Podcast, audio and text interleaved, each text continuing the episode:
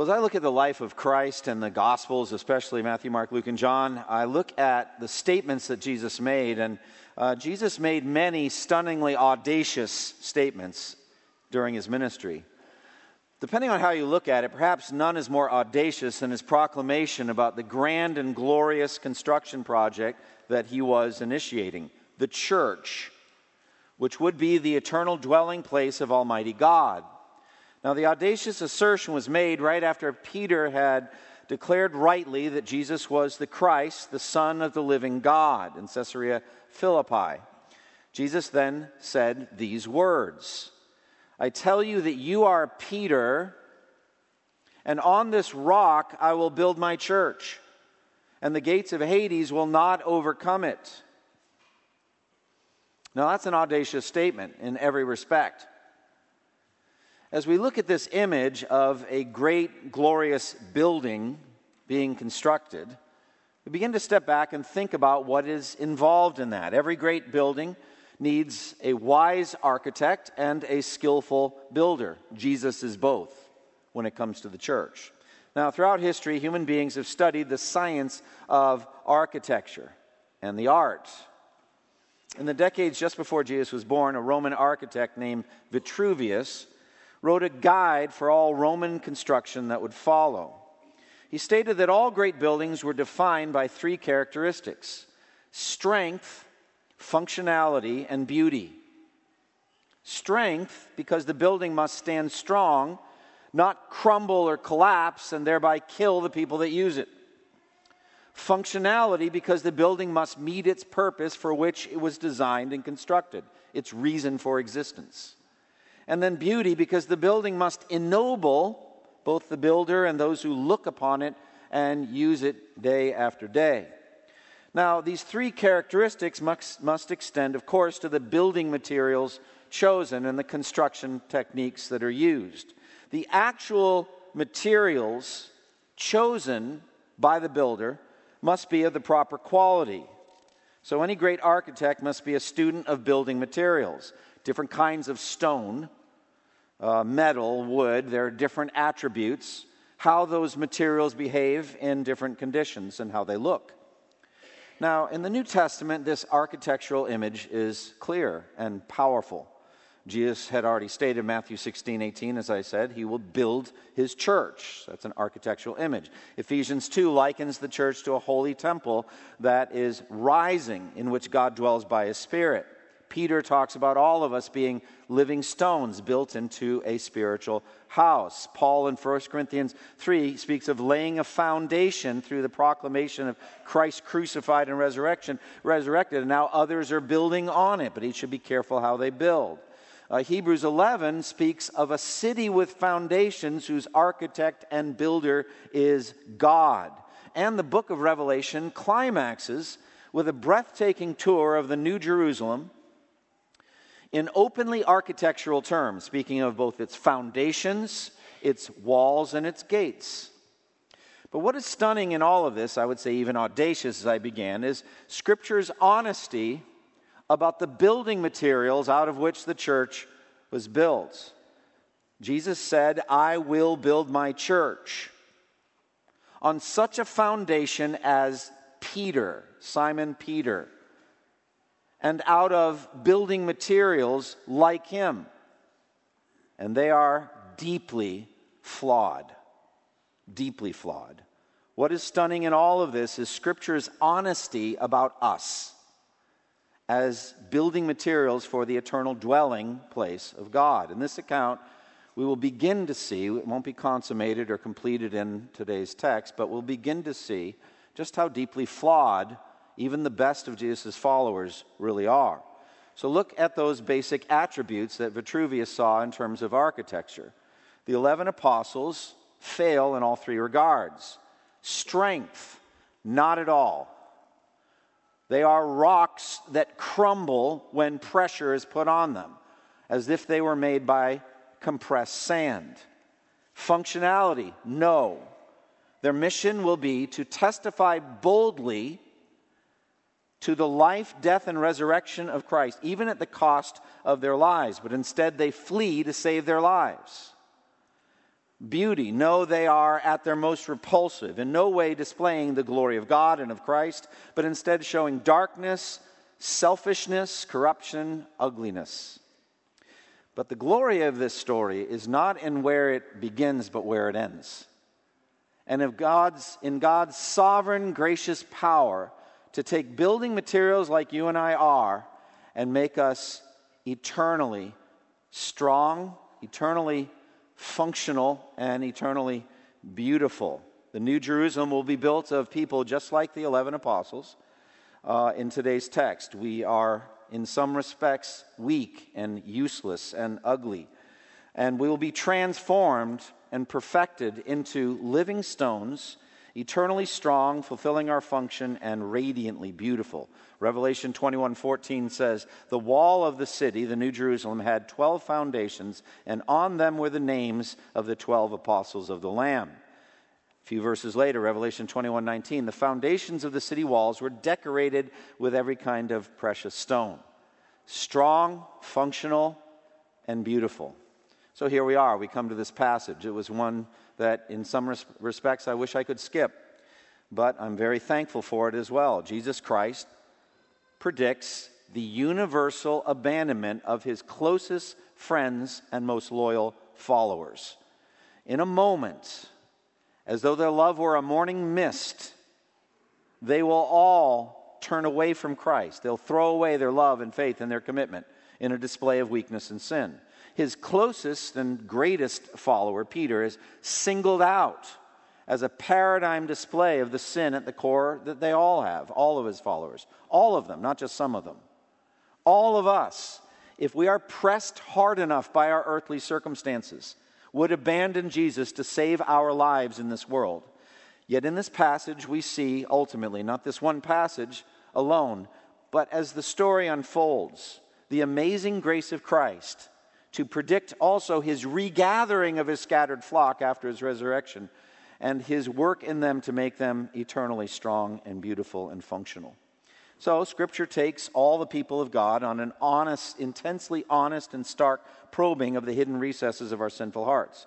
It holds up, Scripture does, a brutally honest mirror whereby we can see the truth that our souls are corrupt, pockmarked with the disease of selfishness and worldliness, a willingness to flee from Jesus under the pressures of this present evil age but also of the indomitable grace of God in Christ, to take sinners like us, to use our sins even for his glory, and finally to save us in radiant glory. As Romans 5 says, where sin abounds, grace abounds all the more. Amen and hallelujah. We're going to actually spend eternity in heaven celebrating grace's triumph over our particular weaknesses. Grace's triumph over our corruptions and our selfishness and our cowardice and our lazy, laziness. Ultimately, grace's triumph over the most intractable foe there is in human history, and that is sin. Stubborn sin, relentless sin, devious sin, deceitful sin, tyrannical sin. A foe too great for any of us to defeat. But that foe will be overwhelmed at last, swallowed up in the victory of Christ. Now, of course, in this account, therefore, the central figure is not the 11 apostles and they're running away from Jesus. The central figure is Jesus Christ. And in this case, his supernatural ability to predict the future, as well as his amazing grace in going to the cross for people such as we are, and then his ability as a good shepherd to regather his flock after they've been scattered. The second figure, of course, is Peter, the rock on which Jesus uh, said he would build his church. He doesn't look like much of a rock in this whole story. Not at all. But God is going to make him a rock. He's going to make him a solid foundation for subsequent generations. The case study of Peter, which we'll begin today, but we're not going to finish because it's going to be consummated when he actually does, in fact, deny Jesus in the later account. This case study is one of the most probing and insightful, troubling, and ultimately triumphant in the Bible. And today's passage is just a key step in that journey that's actually already begun. In this, this case study with Peter and, and, frankly the 11 apostles, we're really looking at the problem, as I said, of indwelling sin. The apostle Paul lamented this issue in Romans chapter 7, verses 15 through 17. He says, I do not understand what I do. For what I want to do, I do not do. But what I hate, I do. And if I do what I do not want to do, I agree that the law is good. As it is, it is no longer I myself who do it, but it is sin living in me. So I find this law at work when I want to do good, evil is right there with me. For in my inner being I delight in God's law, but I see another law at work in the members of my body, waging war against the law of my mind and making me a prisoner of the law of sin at work within my members. What a wretched man I am. Who will rescue me from this body of death? Thanks be to God through Jesus Christ our Lord. So, today in this account, we're going to see the stunningly swift fall of the 11 apostles especially Peter, into denying Christ. We'll see the beginning of that through the prediction. We see the devastating power of indwelling sin.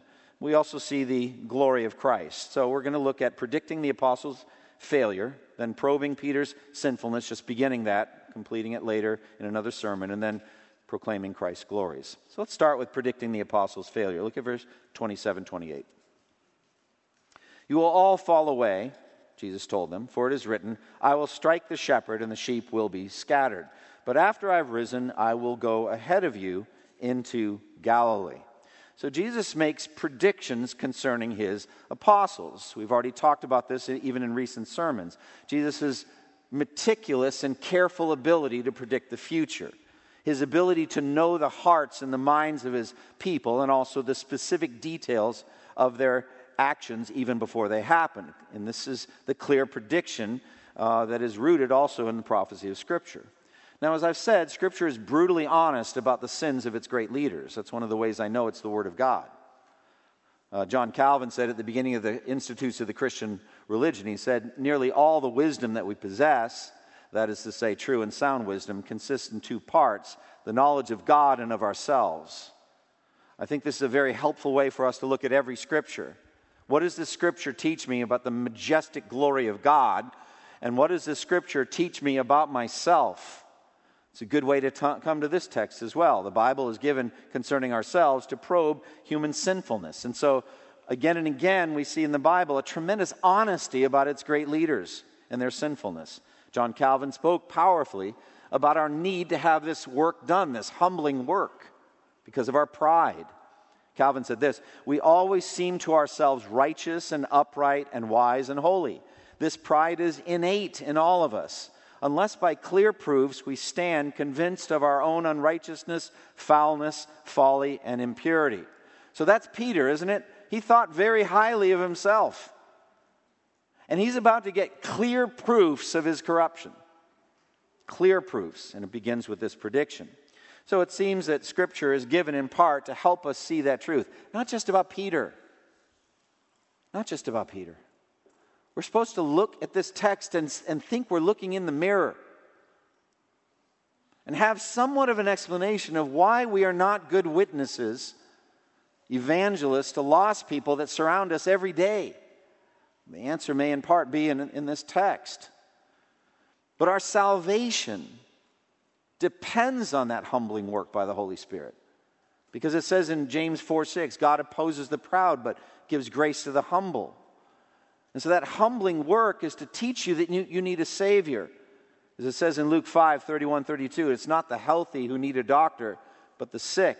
I've not come to call the righteous, but sinners to repentance. So we need to realize we're sick with sin. We need this Savior. We need this therapeutic, this healing work done in us by Jesus. So when we look at the great men and women of the Bible, and we see them at their worst, the Bible's honest about their failings, the best response is to look inward and say, How am I like this? I would not do any different than if I had been one of those 11 apostles. I would have done the same. The prediction should humble us, and so should its fulfillment. Now, as I look at this, I think about who the 11 apostles, obviously Judas is out at this point, but who the 11 apostles were in the kingdom of God what their role was to be, what they were chosen for. Jesus spent all night in prayer and then chose these men. And it began with his call to the kingdom.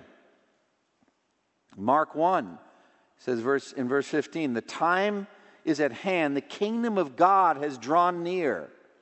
Repent and believe the good news. So it's a call to enter a kingdom. to take his kingly yoke upon ourselves. Now, in medieval times, uh, the knights of a king would swear oaths of fealty or loyalty to the king. Uh, they would pledge their devotion. They would they'd put their swords before the king and say, I'm willing to fight for your honor and for your kingdom. I'm willing to give you undying devotion. I'm willing to, willing to obey you as king and follow you. Well, effectively, Jesus laid out what that oath would sound like, what the oaths of fealty would be earlier in Mark's gospel, in Mark 8, 34 through 37. If anyone would come after me, he said, he must deny himself and take up his cross and follow me. For whoever wants to save his life will lose it. But whoever loses his life for me and for the gospel will save it. What good would it be for a man if he should gain the whole world and yet forfeit his soul? Or what could a man give in exchange for his soul? So, you want to follow Jesus, there's your oath of loyalty. To follow Jesus, according to Mark 8, means to deny yourself and be willing to follow, even if it meant your death. To take up your cross and follow. To not love your life in this world so much as to shrink from death. If you try to save your life in this world, he said you'll lose it. If you want to follow Jesus, you have to be willing to give up your life in this world. And the soul for which you would then be living, if you're giving up your physical life here on earth, you're living for the next world to come. Your soul is worth more than any earthly advantage you could ever have. Any power or pleasure or, anything, possession that you could ever have in this life, your soul's worth more than any of that. Jesus made it plain at the end of that Mark 8 section in verse 38. If anyone is ashamed of me and of my words in this adulterous and sinful generation, of him will the Son of Man be ashamed when he comes in his Father's glory with his holy angels. All right, well, he laid all that out. The apostles had effectively taken such oaths, they'd effectively made such promises. They've been willing to stand with Jesus through all of his most difficult trials up to that point. As a matter of fact, that same evening, just a few minutes before this, Jesus said as much about them. In Luke 22, 28 through 30, he said, You are those who have stood by me in my trials. Think about that. You've stood by me in my trials, and I confer upon you a kingdom, just as my Father conferred one on me, so that you may eat and drink at my table in my kingdom and sit on thrones judging the 12 tribes of Israel. He said that to them, the 11 apostles. They had been loyal to him. You remember that time when Jesus fed the 5,000 in John's gospel? And then they come back the next day for another meal, and he has, he has a serious talk with all of those so called disciples that were there just for another meal. And it culminates in the hardest teaching he ever gave Eat my flesh and drink my blood. And if you do not eat my flesh and you don't drink my blood, you have no life in you, and all that. Well, Jesus is weeding out the big crowd at that point. And it says in John 6, 66 through 70, from that time, many of his disciples turned back and no longer followed him. You do not want to leave too, do you? Jesus asked the twelve. Simon Peter answered on behalf of all of them, Lord, to whom shall we go? You have the words of eternal life. We believe and know that you are the Holy One of God. Then Jesus replied, Have I not chosen you, the twelve? So they had stood by him that night. Though they didn't understand what he was saying, they said, We have nowhere else to go. You're it. So you are those that have stood by me. They felt that they were ready to die with him, but they weren't. But they weren't. That very night, all of them, all 11, would fall away. Verse 27 You will all fall away, Jesus told them, for it is written, I will strike the shepherd, and the sheep will be scattered. They would, in fact, be ashamed of Jesus and of his words in that adulterous and sinful generation. They would run away from him in his moment, his greatest moment of need. The word translated fall away is scandalizo, uh, from which we get the word to be scandalized or to stumble, uh, to fall, to, to be offended, to be ashamed. That's what the word means. It is passive. Something will come to them to scandalize them. It will be forced on them from the outside, but they will stumble and fall. It will cause them to be knocked down and to run away, to flee. Now, that very night, Jesus defines friendship in John 15 13. He said, Greater love has no one than this, that a man lay down his life for his friends. You are my friends, Jesus said. And he was going to go lay down his life for them. But one of the great tragedies there is in this world is unrequited love. And at that moment, his love for them was unrequited concerning them back to him. They were not willing to lay down their lives for him, even though he was willing to lay down his life for them. And they aren't just anybody now, they are essential to Jesus' worldwide plan for salvation. They're essential. They're going to be the essential link that the rest of us would have, subsequent generations would have, to the facts, the truths about Jesus' life. They would be essential eyewitnesses to Jesus' life, his teachings, his death on the cross, and his resurrection. They would need to stand in the day of testing and testify to Christ for the salvation of those that would listen to him. The church would be built on the foundation of the apostles and prophets with Christ Jesus himself as the cornerstone, Ephesians 2:20. So it would be fundamental. They would have to be willing to lay down their lives for the salvation of others.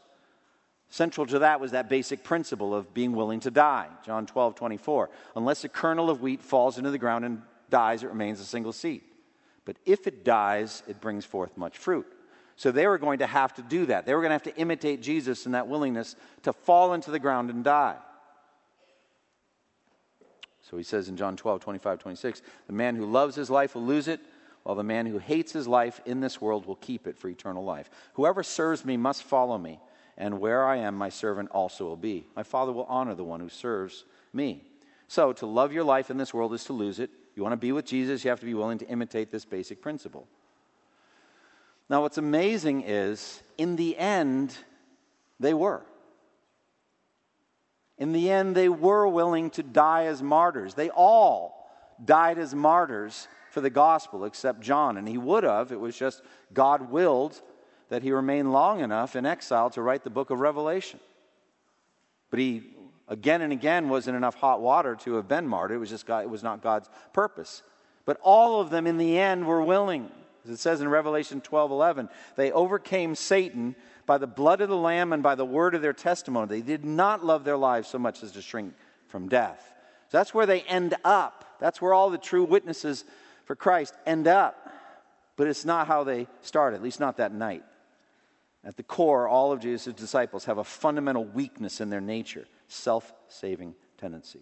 And the failure is predicted in Scripture, Jesus said. For it is written, I will strike the shepherd, and the sheep will be scattered. He's quoting Zechariah 13, 7, which says, Awake, O sword, against my shepherd, against the man who is close to me, declares the Lord Almighty. Strike the shepherd, and the sheep will be scattered, and I will turn my hand against the little one. So the striking of the shepherd would be his arrest his trial, his condemnation, and ultimately his death. That's what the striking of the shepherd would mean. They were not ready to see that happen. They didn't understand. And when they saw that, something loosened within them, and they were not able to continue in their commitment to Christ. So Jesus makes this prediction. Now, the disciples responded with shock protestations, with Peter leading the way. Verse 31. Peter insisted emphatically, even if I have to die with you, I'll never disown you. And all the others said the same. Now let's just pause and say what's going on here. They believed Jesus was wrong about them. Think about that. Jesus, you're a very talented teacher. You do a lot of right things, but you got me all wrong. imagine the audacity of saying that to Jesus. But the, the, consistent testimony is that Jesus is able to search hearts and minds. He knows people. John chapter 2, he doesn't need people's testimony about people, he knows what's inside people. He says of Nathanael, here's a true Israelite in whom there is no guile. He sees him and knows him. He knows them. But they're saying, You're wrong about me. But he wasn't. If you look down on the page, I'm not there yet, but in, in verse 50 through 52, this is the, the completion of the prediction. Then everyone deserted him and fled. They all left. A young man wearing nothing but a linen garment was following Jesus. When they seized him, he fled naked, leaving his garment behind. I'll, I'll leave that till the later sermon. We're not covering that today. But there's a guy that's willing to leave behind a garment and flee for his life, naked. So he wasn't wrong about them. Now, they're not Judas. Judas was never a follower of Jesus. He hated Jesus truly. He was not a believer. He said, Jesus said that very time, Have I not chosen the twelve? And one of you is a devil. Not one of you will later become a devil. A, he's a devil now. They'd already heard Jesus predict that one of them would betray Jesus to his enemies. Well, they're not going to do that. But maybe they felt they were better than Judas. But just because they're better than Judas is no reason to boast. Matthew Henry put it this way Though God keeps them from being as bad as the worst, yet we may well be ashamed to think we're not better than we are. Well, at least I'm not as bad as Judas, but they still fled for their lives. So let's look briefly at Peter's sinfulness. Now, we're going to finish this story in a later sermon. But Peter was a leader in all respects, including this denial. Look at verse 29 through 31. Peter declared, Even if all fall away, I will not. I tell you the truth, Jesus answered. Today, yes, tonight, before the rooster crows twice, you yourself will disown me three times. But Peter insisted emphatically, even if I have to die with you, I will never disown you. And all the other, others said the same. So Peter was the leader. He was the rock on which Jesus said he would build his church. Here we have an example of Peter's arrogant self esteem. Peter is confident that he would not do as badly as the rest of his disciples. In verse 29, though all would fall away, his brothers standing there next to him, yet I will not. I'm better than all of these other guys. He supposes himself not only stronger but, than the others, but so much stronger that he's going to be able to receive the frontal attack of the trial, to bear up against it all alone, to stand with no one else with him. Matthew Henry said, It is bred in the bone with us to think well of ourselves and to trust to our own hearts. But Christ tells him he's actually going to do worse than any of them. They're going to desert him and run away to their own homes. But he's going to deny him not once, but three times that very night. So Peter is a study in sin, his descent. And we're going to finish it in a later sermon, but the descent actually has already begun before any of this. Back in that very passage that I cited in Mark 8, you remember how he made that amazing confession You are the Christ, the Son of the living God. I tell you, Peter, this, this was not revealed to you by man, but by my Father in heaven. But the Spirit of God revealed this to you, Peter, and you are, you are Peter, and on this rock I will build my church, and the gates of Hades will not prove stronger than it. But then, Mark 8, 31 through 33, he then began to teach them that the Son of Man must suffer many things and be rejected by the elders, chief priests, teachers of the law, and that he must be killed and after three days rise again. He spoke plainly about this. And Peter took him aside and began to rebuke him. Remember that? I always thought that was amazing. Jesus, do you have a minute? Pulling Jesus aside. Listen, don't, don't say that. I mean, it's, it's incredible the arrogance in Peter. It's already begun. The seeds of his own destruction, the seeds of his pride, it's already there. But Jesus, when Jesus turned and looked at his disciples, he rebuked Peter Get behind me, Satan. You do not have in mind the things of God, but the things of men. That was a vigorous rebuke to Peter. A warning to him, but he didn't take the warning. Now he has his next warning in, tonight, in today's text. Uh, you will all fall away in account of me this very night. But Peter re- responds privately, pri- uh, pridefully, even if all fall away, I will not. I'm better than any of them. And not only pride horizontally to all his disciples, but pride in reference to Jesus. You're wrong about me. Such incredible arrogance to say this to the Lord of all the earth. So Jesus says, All right, Let's go to the next level. Let me get more specific about what's going to happen tonight. Look at verse 30. I tell you the truth. Jesus answered, Today, yes, tonight, before the rooster crows twice, you yourself will disown me three times. This is remarkable precision. Notice, by the way, only Mark mentions that the rooster crows twice. But you don't need more than one mention to say that's what happened. The rooster crowed twice, and before the rooster crowed twice, he would deny him three times. Now, Peter is actually, as I said, going to do worse than anyone else. But the reason he would do worse than anyone else is he was so prideful as to get himself in over his head and immerse himself in the enemies of Jesus because he thought he could handle it. And so Peter doubles down in verse 31. He insisted emphatically, even if I have to die with you, I'll never disown you. So we're going to track this out in a later sermon. But look at Peter's faulty assumptions. First, about himself. He's making assumptions about his virtue, his courage, his loyalty, his faithfulness, his love. He's making faulty assumptions about his life in the world. He still has a worldly conception of the kingdom that Jesus is going to build. He can't imagine Jesus dying.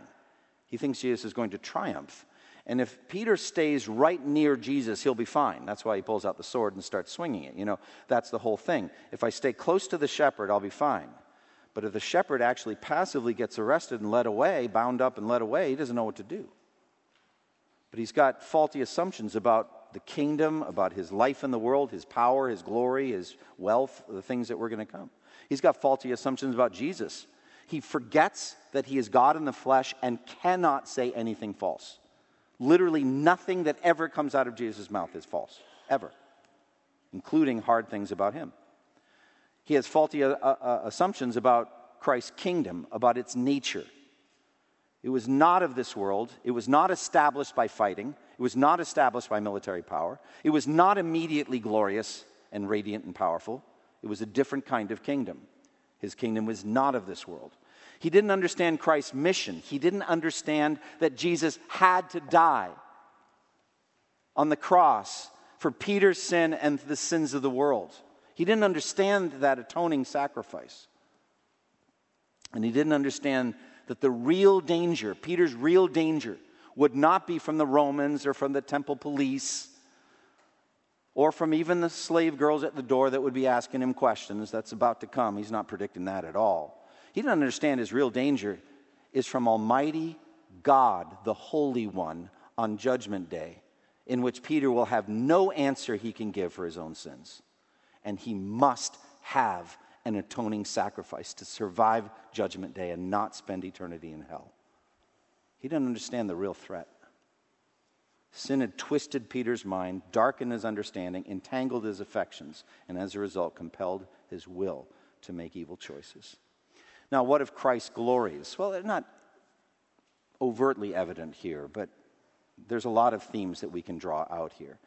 We've already talked about Jesus' prophetic foresight. He has meticulous foreknowledge of the future. Only God has that kind of knowledge. Christ's prediction is extremely specific. Before the rooster crows twice, you will disown me three times, this very night. Also, Jesus knows the scriptures perfectly. They'd not seen Zechariah 13 7 before. He knows the apostles' hearts perfectly. He knows all of the events before they happen. And so, this prediction, though heartbreaking, proves Jesus' supernatural knowledge of all those things. We also see Jesus' glories in his loving warnings to them. Jesus is loving in giving us warnings ahead of time. He told them that they would fall away ahead of time so that when they did, their faith would not be destroyed. Actually, their faith would be strengthened because that's the very thing he predicted that would happen. And so he says multiple times in John's gospel, John 13, 19, I'm telling you now before it happens, so that when it does happen, you will believe that I am, that I am God. Again, John 14, 29, I've told you now before it happens, so that when it does happen, you will believe. John 16, 4. I have told you this so that when the time comes, you will remember that I warned you. And again, John 16, 33. I have told you these things so that in me you may have peace. In this world you will have trouble, but take heart, I have overcome the world. So Jesus' honest predictions and his honest evaluation of us only enhances our faith and our confidence in him. Thirdly, we see also Jesus' shepherd heart to restore them. After I have risen, I will go ahead of you into Galilee. You will all fall away on me, for it is written, I'll strike the shepherd, and the sheep will be scattered. But after I've risen, I'm going to go ahead of you into Galilee, and we'll meet again. I'll gather you there. There's so much hope in that. their place as his sheep and his place as their good shepherd is not finished. It's not done. As a matter of fact, nothing will ever change that. No one can snatch my sheep from me. No one has the power to take my sheep from me.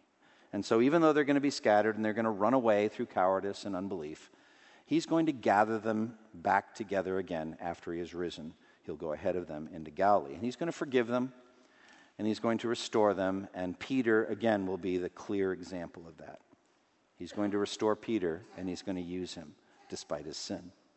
We also don't see in this text, but in another place, Jesus' priestly ministry to pray for them. If you look at the cover of your bulletin, it's quoted there in Luke 22 31 32, very important text. Simon, Simon, Satan has demanded to sift you like wheat, plural, all of you. But I've prayed for you, Simon, that your faith may not fail. And when you have turned back, strengthen your brothers.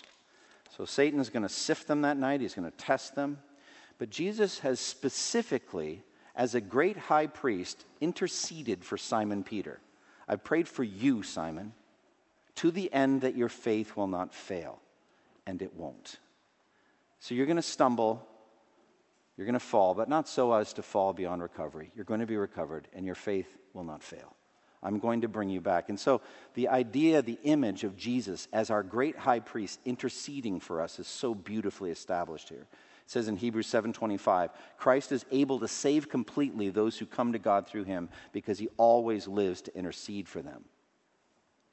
We're no better than these 11 apostles. We're the same. Isn't it beautiful to think that Jesus always lives to intercede for you and for me? That our faith will not fail. And by the way, I think that's a vital thing for us to pray for each other. If you hear that somebody is going through a severe trial, medical maybe, a diagnosis, some other thing that's come in their family life or in their personal life, pray this. Pray Luke 22. I'm praying that their faith won't fail. And don't think that that's impossible. We believe in once saved, always saved. I believe in a dynamic faith that needs to keep existing until we don't need it anymore. And that faith needs to be fed by the Word of God, needs to be prayed for by the Son of God, it needs to be sustained by the God who gave it until we don't need it anymore. And so Jesus does that. He knows that he must pray for us that our faith will not fail, and it won't. And we see also the king's heart to protect them. Um, I'm not going to say much about this, but the fact is, in John's gospel, when the, his enemies came to arrest Jesus, Jesus orchestrated an escape so they could run away. He orchestrated an escape so that they would not be arrested that night. In John 18, he asked them, Who is it you want? They said, Jesus of Nazareth. I told you that I am. If you're looking for me, he said, then let all these men go. This happened so that the words he had spoken would be fulfilled. I have not lost one of those you gave me. He knew they were not ready to be arrested that night. He wanted them to run away. He opened the door, said, It's time for you to go. And they all ran away. The only problem is Peter did a U turn. That was a bad mistake. We'll talk more about that in a future sermon. But Jesus orchestrated their protection because he is their good shepherd and would not let them get in over their head or be tempted beyond what they could bear. And the courage uh, also we see in Jesus to venture ahead alone with no friends with him whatsoever to go to the cross and die for us. The courage of Jesus is unspeakable, it's infinite. He says in John 16 32, A time is coming and has come when you will be scattered each to his own home. You will all leave me alone. Yet I am not alone, for the Father is with me. He's going to venture out into the fiery furnace of the wrath of God. He's going to go ahead completely alone. And he will do that to save us from our sins with no friends, no earthly friends with him, just on his own. Obviously, the greatest glory in this text is only quickly alluded to the triumph of the resurrection. After I've risen, I will go ahead of you into Galilee. I'm sure we'll have occasion very soon to celebrate that, the glories of Christ in the resurrection. All right, as we finish, what lessons can we take from this? Well, first, stand amazed at God's grace in building an eternal and glorious city out of building materials like these 11 apostles and people like you and me. Stand amazed that He has the ability to speak truth over us and then make it happen in us. He has the ability, it says in Romans 4, He calls, He, he gives life to the dead and calls things that are not as though they were. I love that verse. So He's going to look at Peter and says, You are a rock, and on you I'm going to build my church. And then He makes him a rock. How beautiful is that? And so it's like, oh Lord, I know what I am. I'm weak. I'm f- faulty. I'm failure. I'm, I'm not a good witness. I'm not a good Christian. Would you make me bold? Would you make me courageous? Would you make me faithful? We have an opportunity around this time of year. I just alluded to the Easter, it's coming up, Resurrection Day, to talk to people that we're surrounded with every day who are without hope and without God in the world. We want to do it. Question is, why don't we? Well, the sermon today kind of covered that because we're weak. But all you need to do is say, Lord, I know I'm weak. Would you please make me strong? Would you please give me the ability to speak to a coworker or to a neighbor, or even a total stranger, invite them to church, or talk to them about Christ's death and resurrection? Give me that ability. Along with that, obviously, be convicted of the weakness in your own heart. Part of it is that we're looking in the mirror here. Be honest about who you really are. Thank Jesus for his intercession for you, that he always lives to pray for you that your faith will not fail. And join with him in that intercession for one another. And then finally, the glories of Christ that are the basis of our salvation his supernatural knowledge, his astonishing courage to die on the cross, to venture forth alone, his amazing resurrection, triumphing forever over death. Trust in him for the forgiveness of your sins. Close with me in prayer. Lord, we thank you for uh, the text today. It's difficult, it's a hard text. We're grateful for the honesty of the Bible to tell us the truth about ourselves, to tell us the truth about the apostles, and to see what you did in them despite their weakness and how much you used them to build an eternal dwelling in which you will live by your Spirit. Thank you for the text and for the things we've learned today. In Jesus' name, amen. Hi, this is Andy Davis. I hope that you've enjoyed this sermon for more of my resources, please go to twojourneys.org, and may the Lord Jesus Christ bless you as you continue to serve him.